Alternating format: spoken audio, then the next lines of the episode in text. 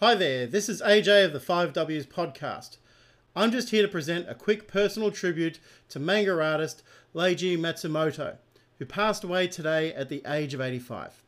He was the creator of Captain Harlock and Galaxy Express 999, but what I want to focus on today is his involvement in the massively influential anime series Space Battleship Yamato, known in the West as Star Blazers.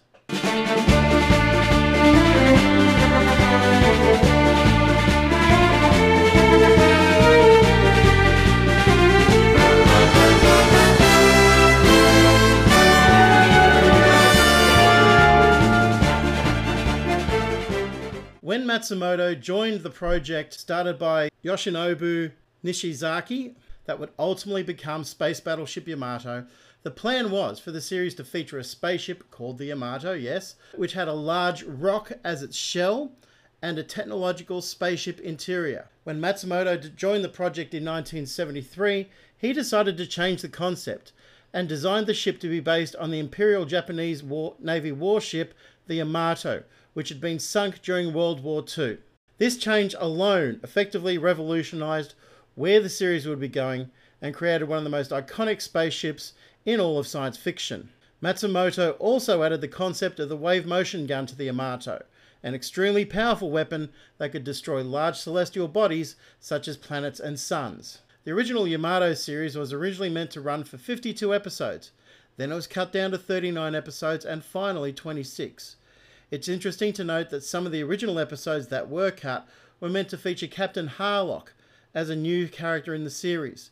While this was certainly an interesting concept, personally I think it would have detracted from the Yamato and its crew, so probably a good idea it wasn't included.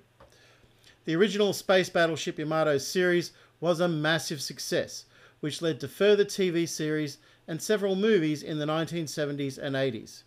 Matsumoto served as director on many of these projects. Yamato proved to be very influential and popular in the West as well, where the Star Wars science fiction craze that started in 77 led to the show being dubbed as Star Blazers for Western audiences. It was one of the early anime that made it to the West with relatively minimal cuts, although they certainly did change a few things and modifications. Unlike many other animated series, it was still recognizable as Space Battleship Yamato, even though they, they, even though they changed the name to, to Argo and all that sort of stuff and changed all the characters' names. Other more recent Yamato projects include the 2010 live action film and the remake series that started with Yamato 2199 back in 2012 and is continuing today. Through his work on Yamato, Matsumoto has been a major influence on me. While Star Blazer certainly wasn't the first anime series I saw, I found it to be a wonderful experience to watch back in the 1980s.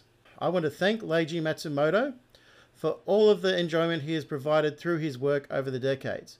He has achieved true immortality with his creations.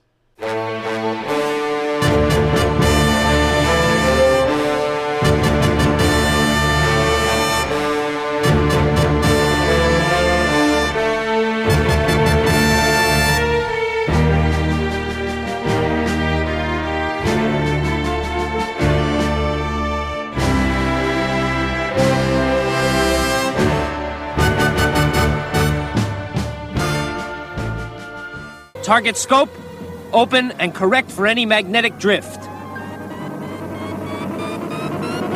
Target, speed 40 space knots. Energy buildup. Increasing. Countdown 10 seconds before firing. Prepare for recoil shock.